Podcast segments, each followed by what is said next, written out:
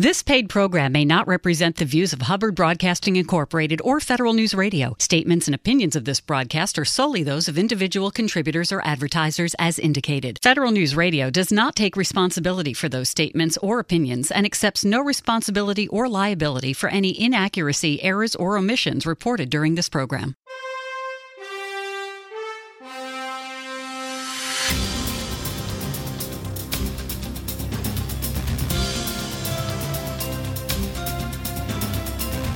Welcome to the Business of Government Hour, a conversation about management with a government executive who is changing the way government does business. The Business of Government Hour is produced by the IBM Center for the Business of Government, which was created in 1998 to encourage discussion and research into new approaches to improving government effectiveness. You can find out more about the center by visiting us on the web at businessofgovernment.org. And now, the Business of Government Hour. Welcome to a special edition of the Business of Government Hour, a conversation with authors. I'm Michael Keegan, your host and managing editor of the Business of Government magazine. For over 15 years, the IBM Center for the Business of Government has sought to connect research to practice, sponsoring third party independent research on a broad range of public management issues facing us today. In the midst of tightening budgets, many federal agencies are being asked to deliver innovative solutions to their operational and strategic problems. One way to address this dilemma is to participate in open innovation. A recent IBM Center report, Making Open Innovation Ecosystems Work Case Studies in Healthcare, by Donald Wynn, Renee Pratt, and Randy Bradley, explored two aspects of open innovation.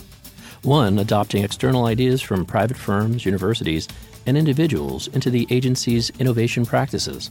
And two, pushing innovations developed internally to the public by reaching out to external channels. To illustrate how open innovation can work, the authors employ the concept of the technological ecosystem to demonstrate that fostering innovations cannot be done alone. What is open innovation within a technological ecosystem? How can open innovation ecosystems help government leaders find new ways to improve services? What managerial challenges does open innovation bring? And what are some of the best ways to capitalize on open innovation? Today, I'll explore these questions and so much more with Donald Wynn and Renee Pratt, authors of the IBM Center Report, Making Open Innovation Ecosystems Work Case Studies in Healthcare. Donald in the studio, welcome. It's great to have you. Thanks. It's good to be here. And Renee joining us via Skype, welcome. Thank you very much. Uh, Donald and Renee, in the midst of tightening federal budgets, uh, many government agencies are being asked to deliver innovative solutions to operational and strategic problems. And one way to address this dilemma is to participate in open innovation through technological ecosystems. What is open innovation, and how has this concept proved successful in the private sector? Well, traditionally, uh, innovation is usually done in more of a closed manner, where you typically, if you're an organization, you want to control every part of it. You want to control the inputs, the process, you want to control the outputs. You're trying to manage every piece of it in house. Uh, and it's fine for organizations that have ample access to skills and ideas and resources and everything else, but those are rare. Uh, that doesn't happen as often. So, open innovation turns this on its head.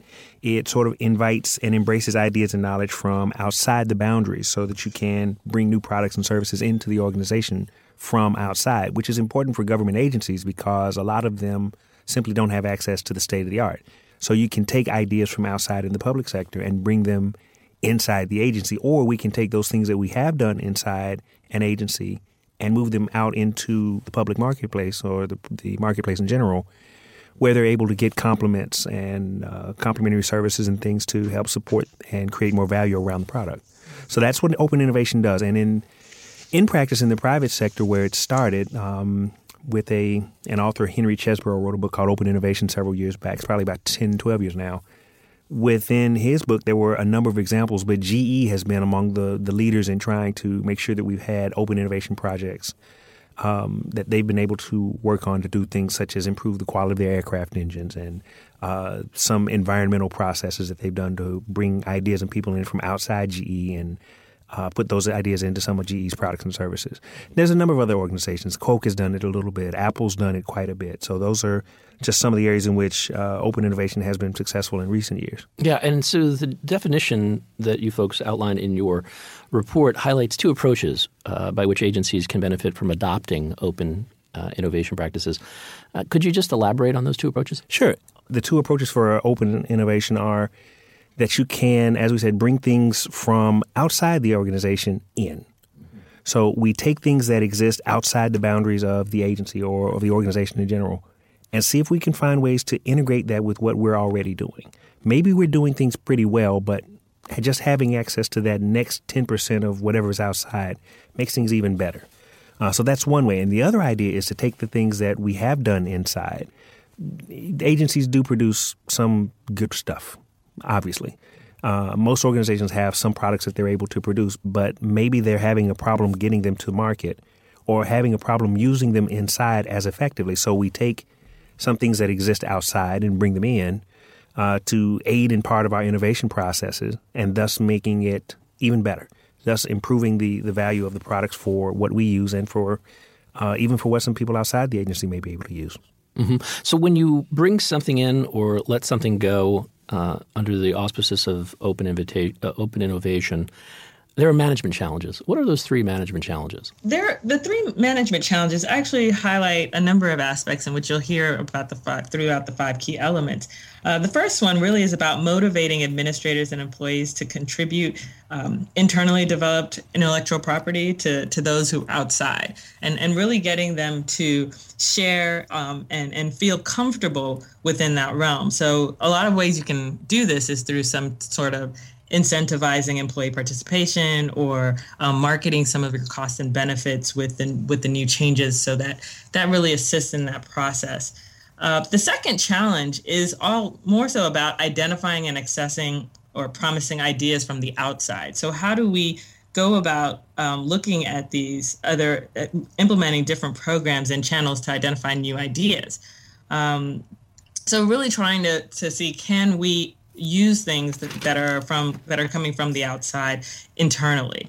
And the third challenge is really focusing on developing the capability to incorporate their external ideas. So how do we increase the value of result of the resulting innovations developed within the agency? And then are there ways that we can kind of decrease some of those costs of research and development um, so that this can actually happen? It can be brought in uh, into the organization and able to function and, and be successful in that manner.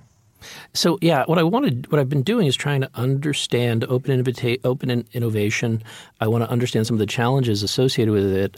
Uh, but there's another concept you folks uh, talk about, and that is uh, a technological ecosystem. What exactly is a technological ecosystem? A technological ecosystem is a, a metaphor back to the same concept of an ecosystem in biology, where ecologists look at something like a lake or a forest, and they stop and examine what happens within that forest to sustain the life within it. Uh, so we look at what comes in, you know, even things such as sunlight, rain, different animals, parasites, all of this other, um, all these other living and non-living elements, and find out how it impacts the living creatures in there. And there's just a certain flow of resources and energy and materials among the living creatures and um, even the non-living ones that lets you understand exactly what's going on. As a metaphor in a technological ecosystem, we look at the transfer of, of three things information, resources, and various technologies. Um, and we look at how those things flow among the individuals and organizations. So, if we look at how we're trying to set up open innovation, it is how does the information, the resources, and technologies flow among the different parts of this ecosystem or the different people that will be involved in the innovation process? And how does that impact a whether they stay, whether they join, whether they stay, whether they contribute, what the results are. It's it allows us to look at uh, more of the functioning of this innovation process or this technological ecosystem uh, as a whole. So, Donald, what are the five key elements to managing an organization's ecosystem, and would you elaborate on each one of those? Sure. First off, we when we are saying the elements, these are the things that are inputs to the ecosystem, um, and it's necessary in some way to manage those or combine them and make sure they're integrated in order to make sure that we get some sort of a synergy out of it. With synergy being obviously that we get um, more out of it in combination than if we just sum the individual benefits uh, alone. And if we can take all of this stuff and combine it correctly, we should get some synergistic effect out of it hopefully making some value for being in the ecosystem in the first place. Uh, so there's five elements. First one is just the plain resources, which would be the things that we normally expect when we think of this type of thing. We're talking about money and social connections, and uh, in this case, we're talking a lot of skills and expertise. Uh, so those are things that we combine, obviously, first off. Second off, we just talk about the characteristics of the participants themselves. How heterogeneous are they, or how diverse? It helps if we have a diverse set of participants, just because we get a, a different range of ideas, if everybody thinks the same, everybody is the same, then you really don't tend to get as much out of it as opposed to uh, getting a wider range of people or more diverse uh, set of participants. Uh, the opposite of that is really just closed innovation all over again. Uh, and then we have to look at the level of commitment, making sure everyone is involved and engaged in the process because engaged participants tend to put more in and they have you know more skin in the game, so they, they care. They actually tend to you know actually try a little harder. Uh, then there's the relationships among the participants, not just the direct relationship itself, but things such as trust.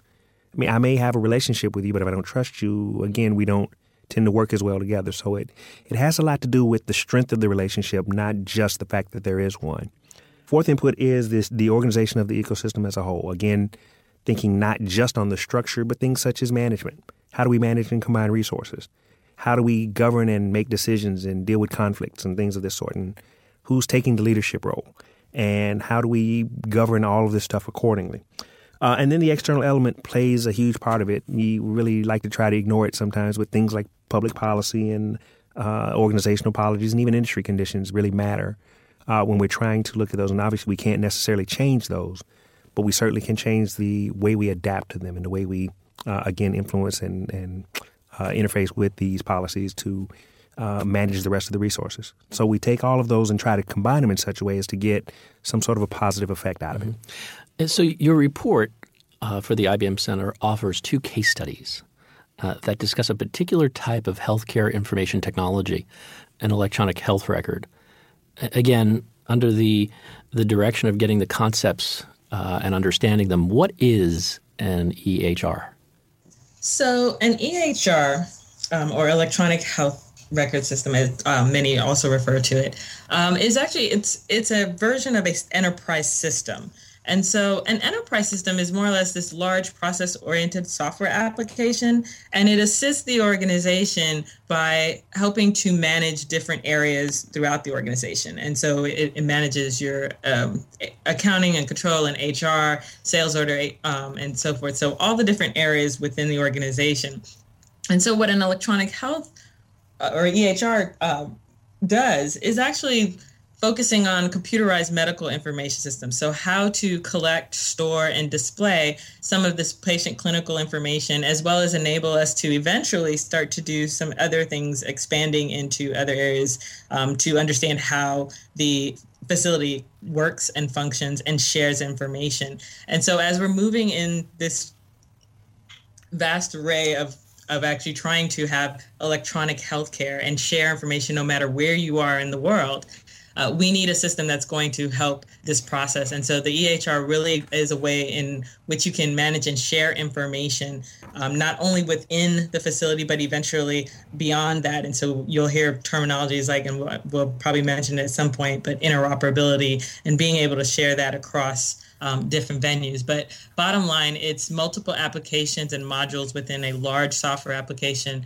um, that can be de- developed by a single vendor or even multiple vendors for that matter. Yeah, and as a follow up, open source software, uh, according to your report, has been described as a particular manifestation of open innovation based on two elements. And I found those two elements really interesting. Would you elaborate on them? Yeah, yeah the two things we talk about in the report are the fact that it includes uh, the open source includes collaborative development because we have uh, a number of people that combine and collaborate to help develop the software um, in place.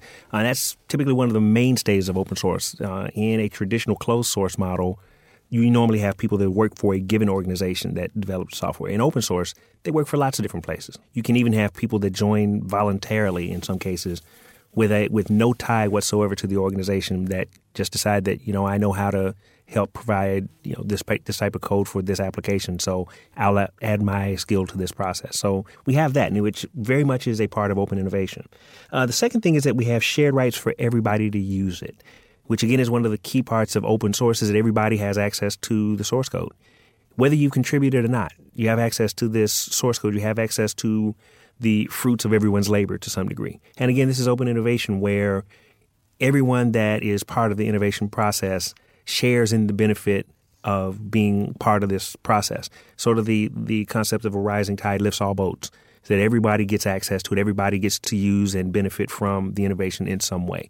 And both of those are parts of both open source and uh, and of open innovation as well. And, and, I found in your report very interesting. Based on your research, um, you identify another two ways that government agencies uh, can possibly capitalize on the available benefits of open innovation. Could you detail us? Yeah, see, those are actually very similar to some of the things that we had talked about before with respect to two parts of open innovation, uh, two ways you can deal with it. So, for, for government agencies that already have existing technologies that they've used for internal purposes, open innovation allows us to take these things from inside outside the organization to capitalize on some other technologies that may exist that can be uh, integrated with it to provide an, an enhanced product. Or maybe we can find some things that would not not just enhance it, but just would replace some of the parts that we don't think we did very well inside. So we have some things that we can do that may actually uh, improve things overall, or we just uh, package some services around the product that we've developed that again allow us to do some things that we're not, thus enhancing the legitimacy and functionality of it. Um, we've got some of that out of the VA. Uh, which we'll talk about here in a little bit. The other strategy is, in some cases, there is already an ecosystem that exists around a given product that's already outside. And maybe by joining in with that and contributing some of our resources to what is already existing, we can take advantage of some of the benefits of that ecosystem in general. Remember, the rising tide lifts all boats. We can put ourselves in the tide as well, and we can get some of the benefits from that. Uh, again, by joining something that's already there, we don't have to bother creating it. Maybe we don't have anything inside but just some of the resources, and we need to uh, contribute those and see what we can get in return. That's great. So you, we've mentioned the case studies. You mentioned VA. Uh, there's another case study in uh, West Virginia. Would you tell us why you chose both the VA electronic health record, um, VISTA, and the West Virginia case studies? There are a number of reasons that we we looked at these, and I'll, I'll say it first off.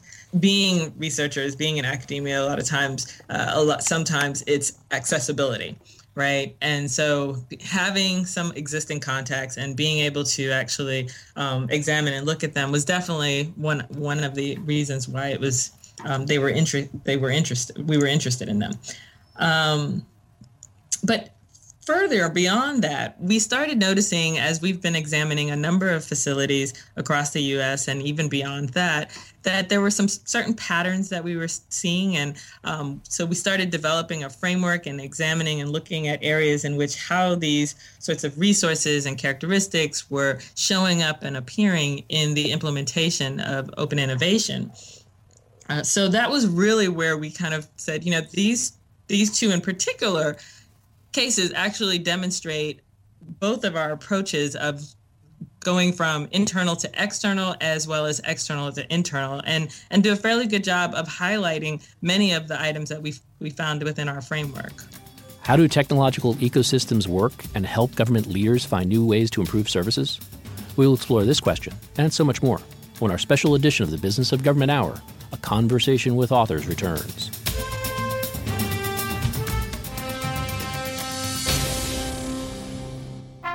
How can DoD improve its acquisition processes? Check out the latest IBM Center report, Eight Actions to Improve Defense Acquisition. The authors emphasize the urgency of acquisition reform in DoD, given budgetary constraints and security challenges, finding that DoD will need to gain every possible efficiency while resisting the temptation to buy defense on the cheap. This report continues the IBM Center's interest in better understanding and improving the federal government acquisition process. Download your free copy at businessofgovernment.org. Government leaders and managers face major challenges today, including fiscal austerity, citizen expectation, the pace of technology and innovation, and a new role for governance. These challenges influence how government executives lead today, but more importantly, how they can be prepared for tomorrow.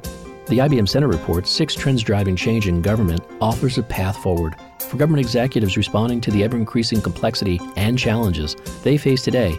Download your free copy at businessofgovernment.org.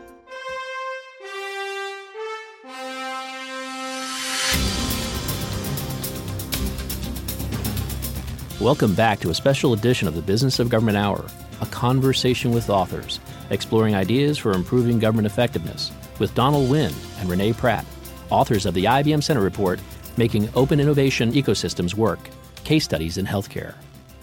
So, in this segment, I'd like to talk about, um, as I mentioned earlier, and you pointed out, you have two case studies uh, to illustrate the the purpose of your report, and I'd like to talk, touch on the first one, which is the U.S. Department of Veteran Affairs and the Open Source Electronic Health Record Alliance. So, could you give us some background and context as to the case study? What is VISTA, and what is the Open Source Electronic Health Record Alliance? And maybe give us an overview of the VISTA ecosystem. Sure. Um, back in the late 70s, there were a number of facilities that had software within the various VA uh, hospitals. Um, it was very much a mini computer mainframe type environment, but a lot of the things that they were developing weren't necessarily being shared um, amongst everyone. They would have individual developers working on certain pieces, but somehow word began to trickle out that you know so and so in this department had developed, or this this site had developed a piece of software that managed clinical processes, or they had done something else in another facility. So they started to combine them. Uh, and they were starting to see some real traction and get some benefit out of those. But uh, the leadership decided that they didn't necessarily want everyone spending their time to work on that. Sort of done under wraps for a while uh, by a group of people that called themselves the hard hats. So what had happened in 1982, a lot of these applications were integrated into something called the DHCP or the Decentralized Hospital Computer Program Platform. And in 1996, this evolved into Vista. So uh, long story combined, they had a number of enhancements that they combined into one integrated patient record. It was one EHR, and it's still in use to this day. Uh, and it's been touted as being one of the most well designed, well integrated electronic health records applications uh, anywhere. Um, but it's a little dated in some spots. It doesn't necessarily have a lot of the bells and whistles that a lot of the newer ones have had. So the VA decided that they really wanted to try to modernize it. But again, looking outside the VA, you could see that there were a number of these things that had already been done. Uh, one thing about Vista, which is what the software became, one of the things that happened with it is that the core software, being taxpayer funded, was available for uh, for free. So you could go and get a version of it, stripped down to some things that would be proprietary to the VA. Anyone can go get a copy. Any one of us can go and download a copy of the software to this day. And there were a number of companies that were downloading the software and modifying it for deployment in private hospitals and other facilities. So the VA decided we should be able to work with some of these things to push back into ours.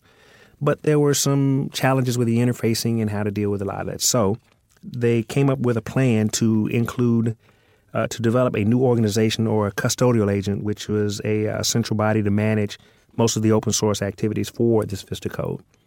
And that was uh, the OSEHRA, or Open Source Electronic Health Records Alliance and they do things such as accepting code, rejecting code. They initiate projects and they try to facilitate the flow of a lot of these ideas and a lot of the source code between the vendors and between the VA and and uh, anyone that happens to be connected with that. So that's a little bit of the background. Um, at this point, what we see is that Vista as an ecosystem includes uh, several pieces, not just the VA, which is uh, the dominant party, of course, but we also have a number of other government agencies, like the Indian Health Service uh, deploys a version of this software. Um, there's several agencies that do. There's a number of governments in other countries that use various versions of the software, like Jordan has a version that they're using. In addition, there's a number of private facilities, um, private vendors such as MedSphere and DSS, that actually use versions of Vista that they've adapted and added modules on top of for their clients. So this is a, it's a pretty robust ecosystem at this point. Then that we have a lot of people, not just the folks at the VA, but we have people in other agencies, other organizations that are actively involved in trying to improve the Vista code and make it do things that it wasn't necessarily originally designed to do. Yeah. So in your report uh, for the center, you evaluate the Vista ecosystem based on the five key elements we discussed earlier. Uh, would you give us an overview of this evaluation and some of the key findings drawn from it? Well, one of the things that we do, we probably would we will be well served to go ahead and look at just the individual ones. So if I look at so if we look at resources, um, there's a lot of resources that were available, as we said, within this Vista ecosystem. Um, the VA has approximately 1,300 developers that are VA employed or contracted just to work on the VA code they have a tremendous amount of expertise and, uh, and, a lot of things that they know about this Vista code. But there's also a large number of people that are outside the agency. Some used to be part of the VA. Now they work for various government agencies or various state organizations. They work for a number of places and they continue to work on it as well. And they are building implementations for it uh, on, on a daily basis. So that's one set of resources. There's obviously uh, some funding issues because the OSEHRA has you know has to have funding to survive, and I think the VA put up a a certain amount for that. Um, DSS has spent approximately $6 million um, to develop a number of enhancements to their version of, of the software, VX Vista.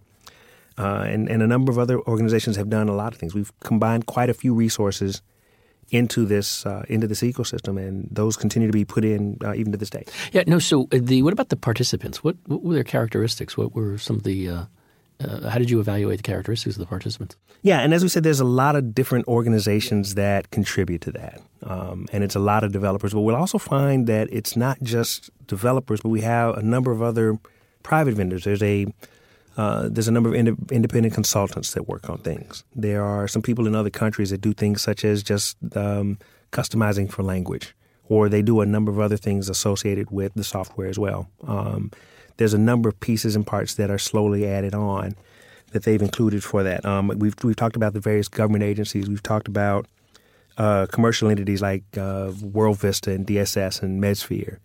Uh, there's a number of things that they do, and there's also uh, a number of officials within the VA who are just uh, responsible for promoting it. They do a lot of good stuff with that. So, um, so they they not only participate, but there's a certain level of involvement, and it, it varies um, based on um, what each agency may want to do. We have a number of individual hospitals. Even there's a, a hospital out in California, Oroville, that's been responsible for putting a number of uh, the uh, innovations and enhancements that they've put uh, into their version of the Vista software, their implementation. They put those back into the open source domain so others can uh, use that in other sites as well.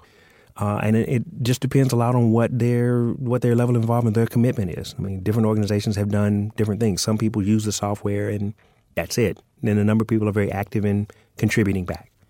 So it, it varies, but we have people that do that in in, in uh, quite a wide range of uh, organizations and individuals. And what about? I mean, you you, you assessed uh, the relationship among members. Can you give us insights into that? Yeah, and one of the good things about open innovation and open source in general is it really thrives on having a certain degree of trust, certain degree, certain degree of, of collaboration, and they do a very they being uh, Vista members do a very good job of doing that. They um, contribute very freely. Now, there's there's obviously a number of issues involved in that because when you think about it, the private organizations like MedSphere and Vista were responsible for taking this version of the software and customizing it for their own commercial use. So, what incentive do they have to contribute things back? So, there's a little bit of uncertainty at one point, but I think a lot of this is starting to get uh, ironed out. So there's there's still a certain degree of trust involved in it, but the relationships are getting stronger. I mean, it's a pretty radical plan to say that we're going to take your commercial product and we're going to open source it so not only can uh, people within the VA use it, but your competitors will have access to some of the same stuff. So it's not necessarily the same model that they were used to. So this is a pretty dramatic learning curve. So they're they're getting there. They're getting a lot of this. And so the the commitment and some of the conflict resolution, which a lot of that is under the auspices of OSEHRA. So there's um, there is some some learning that has to be done uh, on all parties, but they're they're working their way through that. So the relationships are, are pretty good at this point, is what it seems. But you guys do a great make a great point that this um, the ecosystem, the open invitation, the technological ecosystem doesn't happen in a vacuum, and you know you have to be aware of the environment in which you're operating in.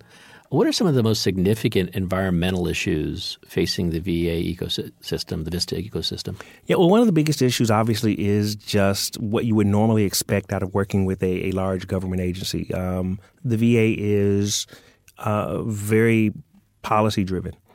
Uh, some would say bureaucratic. Uh, they have rules and structures for how things have to be done, and that uh, introduces a number of things that others have to work with. If you're trying to get a piece of software that's input into the VA, for instance, uh, there are a number of rules um, which the VA has to follow for trying to put the software in. And it's it's just a matter of time. It's just one of those things that it happens. It'll happen over time, but um, you have to be patient enough to watch some of those go through. But that's just part of the environment that you're working in. Other things happen, such as I'm sure you remember the VA had some some issues back several months ago about uh, scheduling issues. Yeah, so a lot of that falls in as well. You have to be cognizant of the fact that a number of these changes are, in fact, um, possibly going to impact some of the things that you might do within uh, the integration of the Vista code as well. So there are just a number of things that happen outside that are part of it. And again, you can't change them necessarily, but you certainly have to learn how to work with them and work around them Uh, and they're, again, learning is, is part of it. And that's one of the things I think that OSEHRA is having to learn to do, and the VA is learning, to, and the vendors and everyone else is learning how, when we contribute things, what do we get out of it, and what's the impact of all of these other policy issues and the rules and regulations that we have to deal with. So, Renee, I'd like to discuss the second case study you did for your IBM Center report on West Virginia's Department of Health and Human Resources joining an open innovation ecosystem. Uh, could you give us some background and context as to this case study? Uh, more particularly, what are the objectives of its Bureau for Behavioral Health and Health Facilities? Why did they go in this direction? Right. Um, so, you know, just kind of a, a, quick little background about who they are and, yeah. and, what they do. They they have seven facilities in which you know which cover uh, between acute care for um, state operated acute care hospital acute care psychiatric hospitals and long-term care facilities. And so they are really trying to make sure that they address several issues from outpatient clinics to emergency care to ancillary services um, so they're they're really providing quite a bit for the community that's there. Um, you know, they're they're a lo- fairly large facility with over 800 beds um, and, and and a number of thousands of employees. So what they're really their objective was to how do they improve their efficiency and effectiveness. Um, and so in particular, can they automate some of the services that they're currently providing? So, improving their automation, um, defining and implementing standardized processes, and then overall just kind of figuring out a way to centralize um, and create more common and unified healthcare system across a scale. So these were their objectives, and how they were going to move forward with this was going to be very critical to them um, and, and how they leverage technology to allow them to improve upon these uh, efficiencies and effectiveness.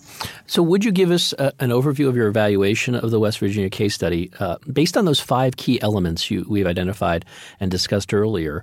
And um, what findings have you drawn from this evaluation? Um, so we'll go ahead and start with resources.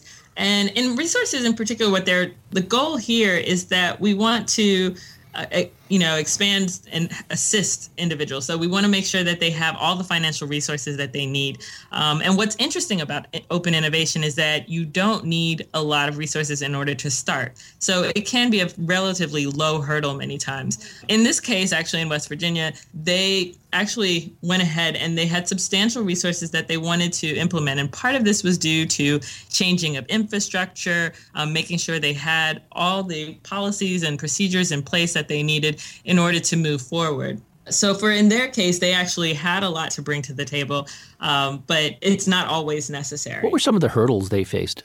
So, some of the hurdles in particular were definitely one uh, financial. When you start to look at a system like an EHR, um, especially in op- even in, in an open EHR format, you have a situation of funding.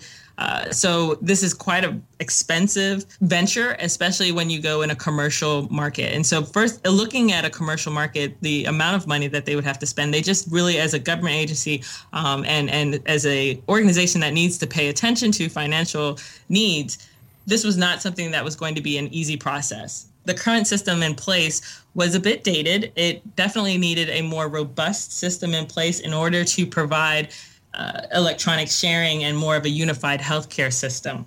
So that was going to be necessary for them as well.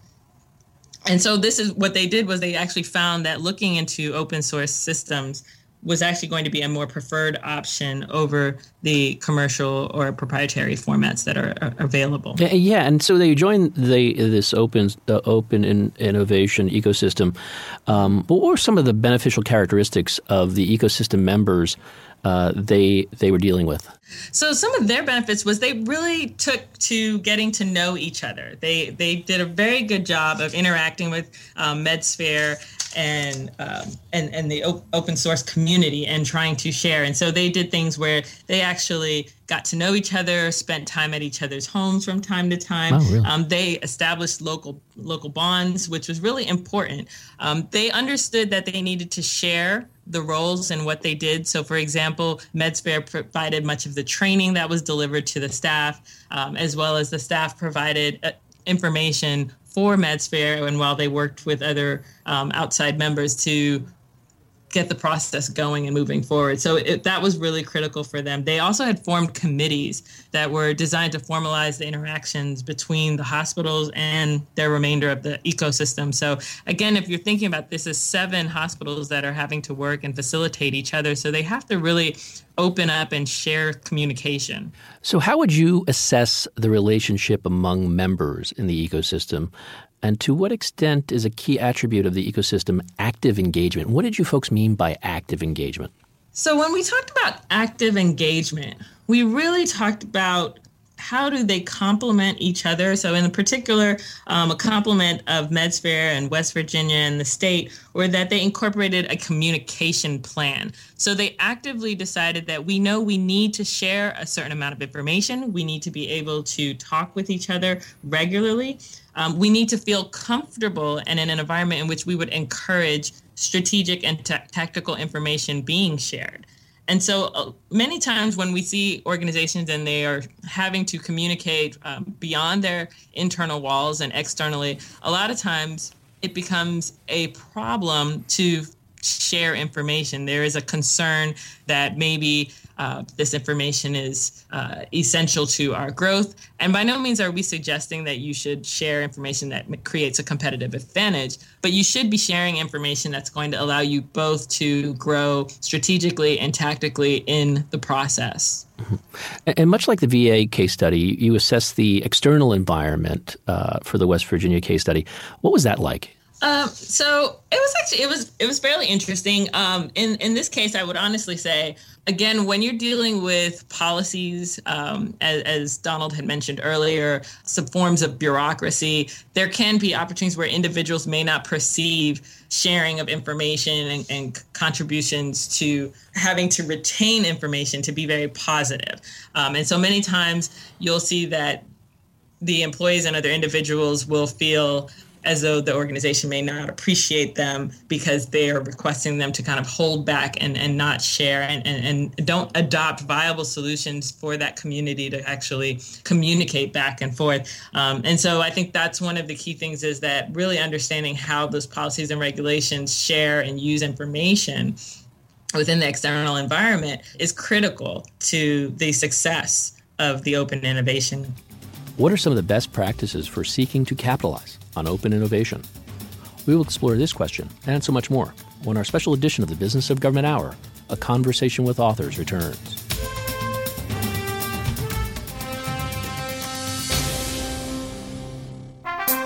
In a world inundated with all kinds of information, timely, relevant, and more predictive data can drive better decision making. Law enforcement agencies are at the forefront in leveraging data and using innovative software to generate predictions that help police prevent crime. What is predictive policing? How can using analytics make us safer? Check out the IBM Center report, Predictive Policing Preventing Crime with Data and Analytics by Jen Bachner, and find out. Download your free copy at businessofgovernment.org. What do agency leaders need to know about the federal acquisition process? What are some of the key federal procurement trends? And how can agency leaders overcome today's acquisition challenges? Check out the new Center Report, A Guide for Agency Leaders on Federal Acquisition by Trevor Brown and find out. The report offers practical recommendations for improving federal acquisition. Download your free copy of A Guide for Agency Leaders on Federal Acquisition at businessofgovernment.org and find out how the business of government is not business as usual.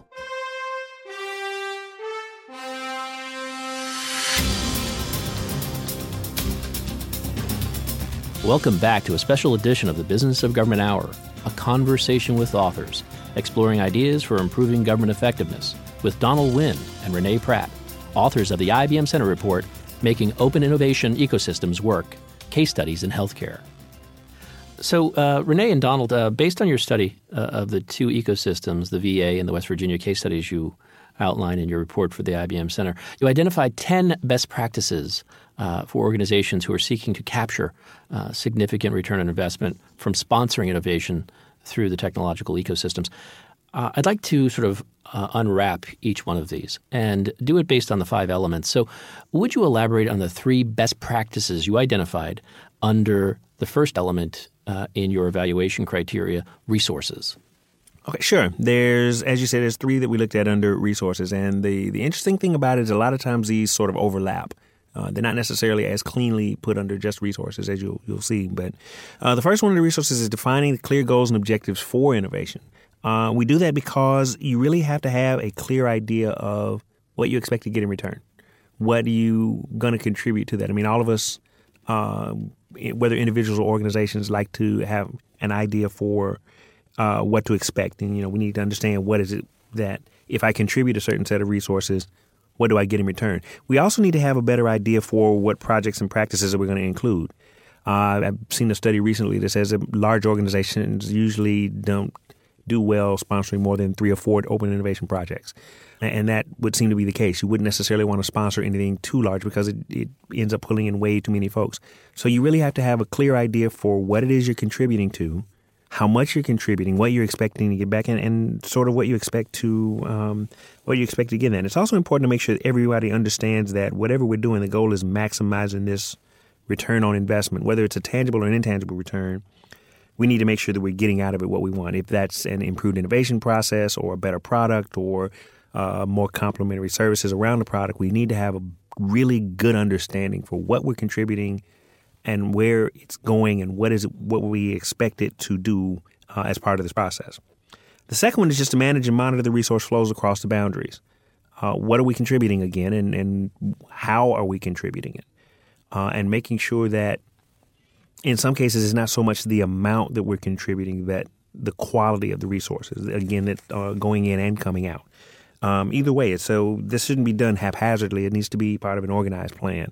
Uh, not a surprise for government agencies that really want to make sure we control things, but we do need to. Whereas we're, we're sort of relinquishing some part of control, we still need to have a good understanding for what it is that we are uh, allowing to flow and, and coming back. And um, that includes monitoring, you know, again, the quality and amount of the ideas, information, knowledge, and even the funding that goes across in both directions.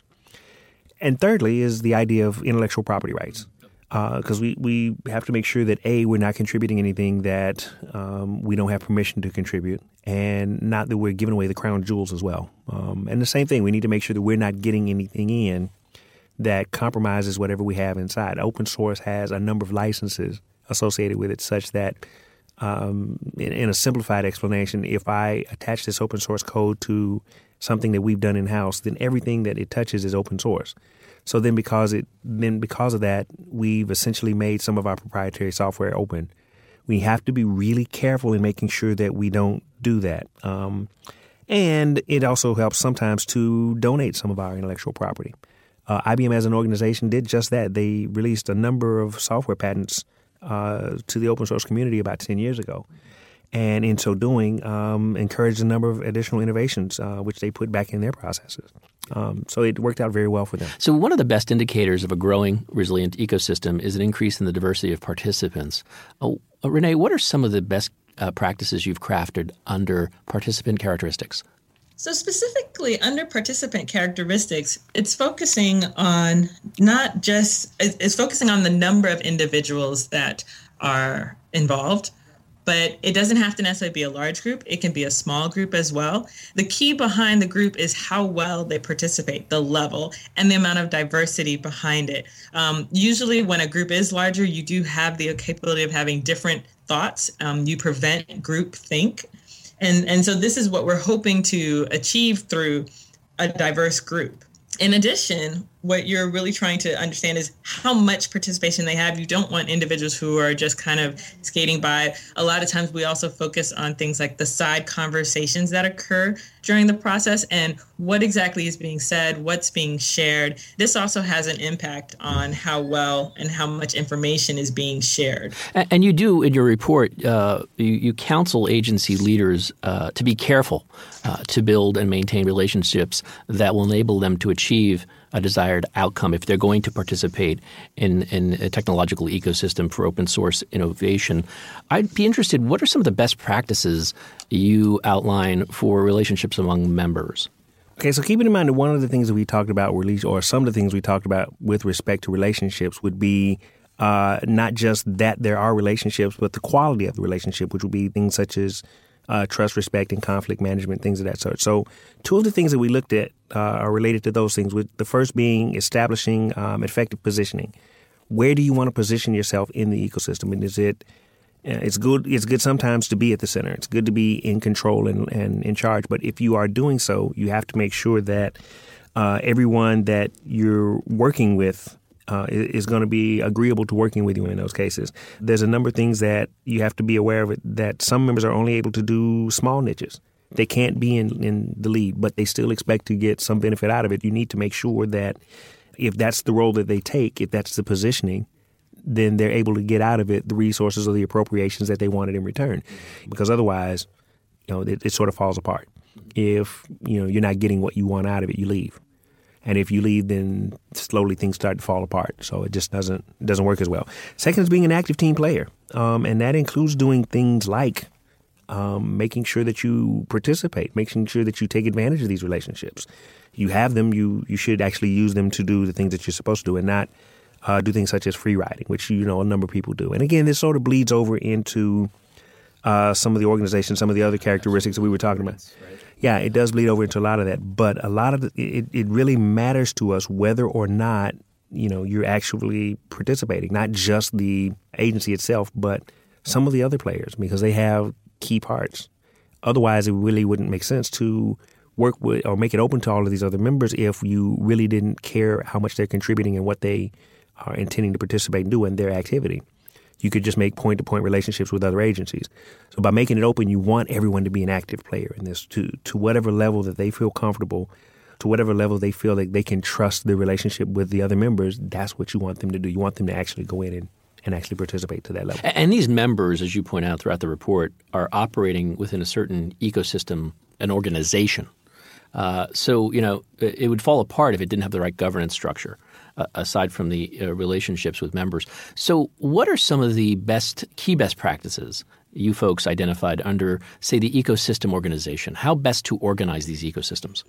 So, the best way to organize is by the usage and establishing uh, effective governance, right? Um, and so uh, we see this among many organizations and in business and establishing a governance which allows you to inform who's participating, how they're participating, who's in charge of information or not in charge of information.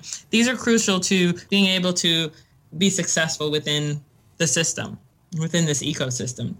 And what's important about an open environment is that not that you have someone specifically who is in charge and does all the the leadership roles, but is actually instead of acting more like a bully, but is actually more on a sharing base in which everyone has a part, everyone is involved in the process. And so part of this, the way you establish and set your governance for an open innovation is that you're everyone is involved in this process. It's a shared manner. So everyone gets an opportunity to evaluate what the what's the formal and informal governance that's already in existence. So it's really critical that each group that's involved examines their own current governance and with that in mind then creates a new set of governance that will really allow them to share across uh, the, the different groups secondly is to encourage openness and transparency and so, again, kind of in line with this governance and being able to see what the rules and policies and regulations are as to how you ad- address certain situations that come up, it's also having access to the information, access to others' ideas and concepts um, and suggestions. And so, having this open and transparent action allows individuals to really see what's going on um, and how it's working. And again, as I kind of mentioned earlier about the proprietary issues and competitive advantage, we're not saying that people have to share information that's going to uh, create a unique competitive advantage to that organization or facility, but that they should be sharing and they should be open to what's happening both internally and externally with each other.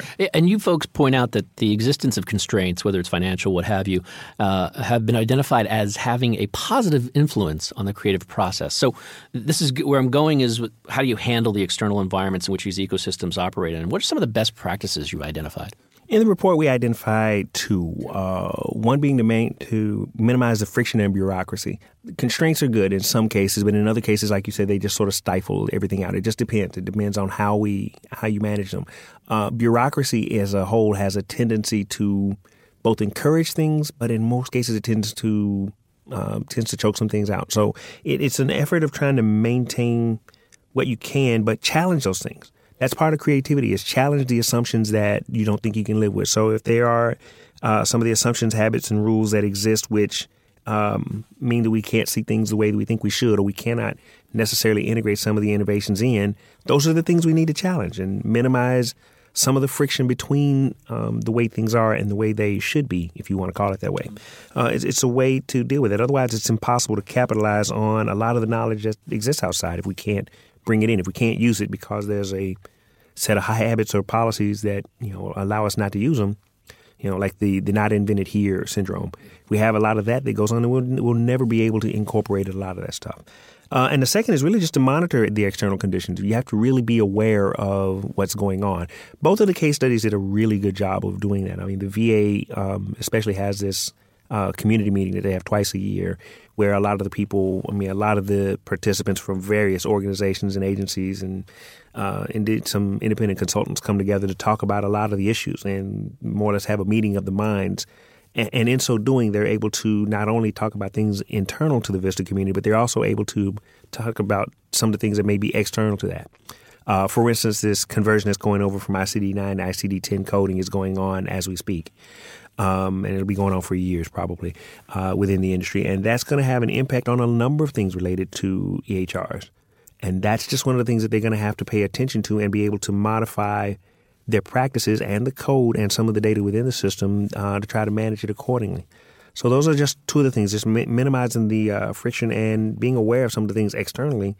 Um, if you're going to adapt to things, you really have to be able to um, be aware of them in the first place. Mm-hmm. Yeah, and your report, um, although it just uh, it studies two open source software ecosystems, I'd be interested. Uh, could you elaborate on how applicable many of these issues and practices are across a wide range of industries? Where else can you see this?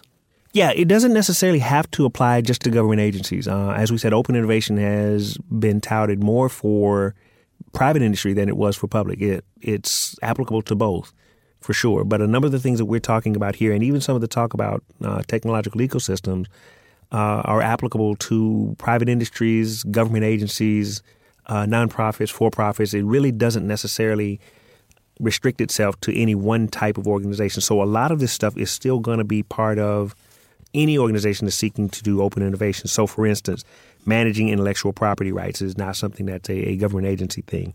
Uh, diversity among the participants doesn't necessarily um, uh, position itself for either side. Um, being in, engaged, being active parts of the the um, team. All of those are things that would exist whether or not we're talking about something with public or private agencies or whoever else. So it's applicable across a wide range, and it doesn't even have to be just software uh, because we've again to GE's doing doing a lot of this with uh, aircraft engines and environmental concerns. So it really doesn't lend itself to a particular type of innovation or type of organization. It is more involved with the fact that we have this group of people that are coming together to work on an innovation in some area, mm-hmm. but most of these issues are not um, in any way restricted to a given area. Mm-hmm. It's still having to understand what is the goal, what's the objective, how do we manage the resource flows, how do we deal with uh, the intellectual property rights and the participants and the relationships and the organization and the environment. How do we deal with all of those things, regardless of what the innovation or what the uh, organizational structure or our profit status is? And I want to ask you both: What made you choose this topic for research, and and how did you conduct your research? Renee, would you like to start off? Well, you know, we actually decided to look at this area in particular. Um, the the three of us have different aspects and different areas of interest uh, within enterprise systems, within uh, open innovation, trying to see how we're going to actually be able to do some things not only within the academic research community and the practitioners community and how we can get both sides to share information and, and really move beyond that uh, so exploring innovation or exploring open innovation for us i think was partially an opportunity to examine the ecosystem and all the different parts that explore the area when you're developing or you're implementing a system. Uh, I think many times we tend to spend time focusing only on the implementation side, or we don't look enough at the post adoption, or we focus too much only on the strategic and, and uh, tactical side. And I think this was an opportunity to really see how all parts are working together at multiple levels. So, whether it be at the organizational level, the individual level, or even at team levels and really get an opportunity to explore what's being done correctly and how can we help others do things even better? Yeah, see, the three of us have very complementary skills. I mean, Rand, Randy tends to focus a lot on uh, some of the strategic aspects of using EHRs. Uh, Renee tends to look a lot at the individual aspects and a number of other things as well. And my area tends to be more looking at ecosystem, which is a, a larger level still. Uh, so the three of us combined with, with the common denominator, we've been working on a lot of EHR stuff uh, for the last few years. So within that, we'd already done a number of interviews. Uh, I think Renee had mentioned we had done a number of interviews with a number of these folks uh, related to different projects. And as a result, we were able to take some of the things we already knew and combine it with some some new you know, new interviews and uh, some additional rounds of data to to put these two case studies together. Uh, and it just sort of came together that that um, as, as it says, some of the, the practices that we've identified here were things that just leaped out of, at us by looking at the cases. So as we close today's conversation, what's next for this topic, or uh, what does the future look like in this area? What's your what's on your horizons in terms of study? Well, even looking at this area, there's a, a number of other agencies that are doing similar things. I mean, West Virginia is not the only state that was deploying a, a large multi-site uh, open source EHR. Um, North Carolina has put one hospital in, as far as we know. Um, last time we talked to them, it was one, but I know they're attempting to uh, expand beyond that. And there's a couple of other states that are also trying to put in uh, Vista based um, EHR systems or networks within a given state. And probably will be a few others as they start to look at some of the cost effects. So we can look at even that side. And then there's still another, uh, a number of other agencies within the federal government, even within some states that are really trying to focus on their innovation. Um, HHS is trying to look at some things with innovation, and the FDA is looking at some things, and the president has uh, the, I mean, the executive branch has the Presidential Innovation Fellows, and I know that they're involved in things such as Blue Button and a number of other topics where they're attempting to combine some innovation from outside the federal government and use it to bring to bear on some things that may make uh, the government work more efficiently or provide some services to citizens that may not have otherwise existed. So it's a it's a warm enough topic that we can probably stay here for a little bit, even with some of the other things that we are doing. I think Renee alluded to the fact that we do research on EHRs in some other countries. Uh, most notably, we've been gathering some case study information on hospitals in uh, Great Britain and Ireland, uh, some in Germany, and looking to expand to yet a few other places. Um, not just because we have some things that we can learn from them, but some things that we can learn from the U.S. that we may be able to apply to some of the things that they do. So, Donald, thank you for joining me in studio. And Renee, thank you for your time and joining us via Skype. I appreciate it. You're welcome. Thanks very much for, uh, very for having much. us. This has been a special edition of the Business of Government Hour, a conversation with authors, exploring ideas for improving government effectiveness with Donald Wynn and Renee Pratt, authors of the IBM Center Report Making Open Innovation Ecosystems Work Case Studies in Healthcare. This report continues the IBM Center's long interest in innovation as a key tool for government organizations to improve the creation of new services and improve existing services to the public. You may order or download a free copy of this or any IBM Center report at businessofgovernment.org. Be sure to join us next week for another informative, insightful, and in depth conversation on improving government effectiveness. For the Business of Government Hour, I'm Michael Keegan, and thanks for joining us. This has been the Business of Government Hour. Be sure to visit us on the web at businessofgovernment.org. There you can learn more about our programs and get a transcript of today's conversation. Until next week, it's businessofgovernment.org.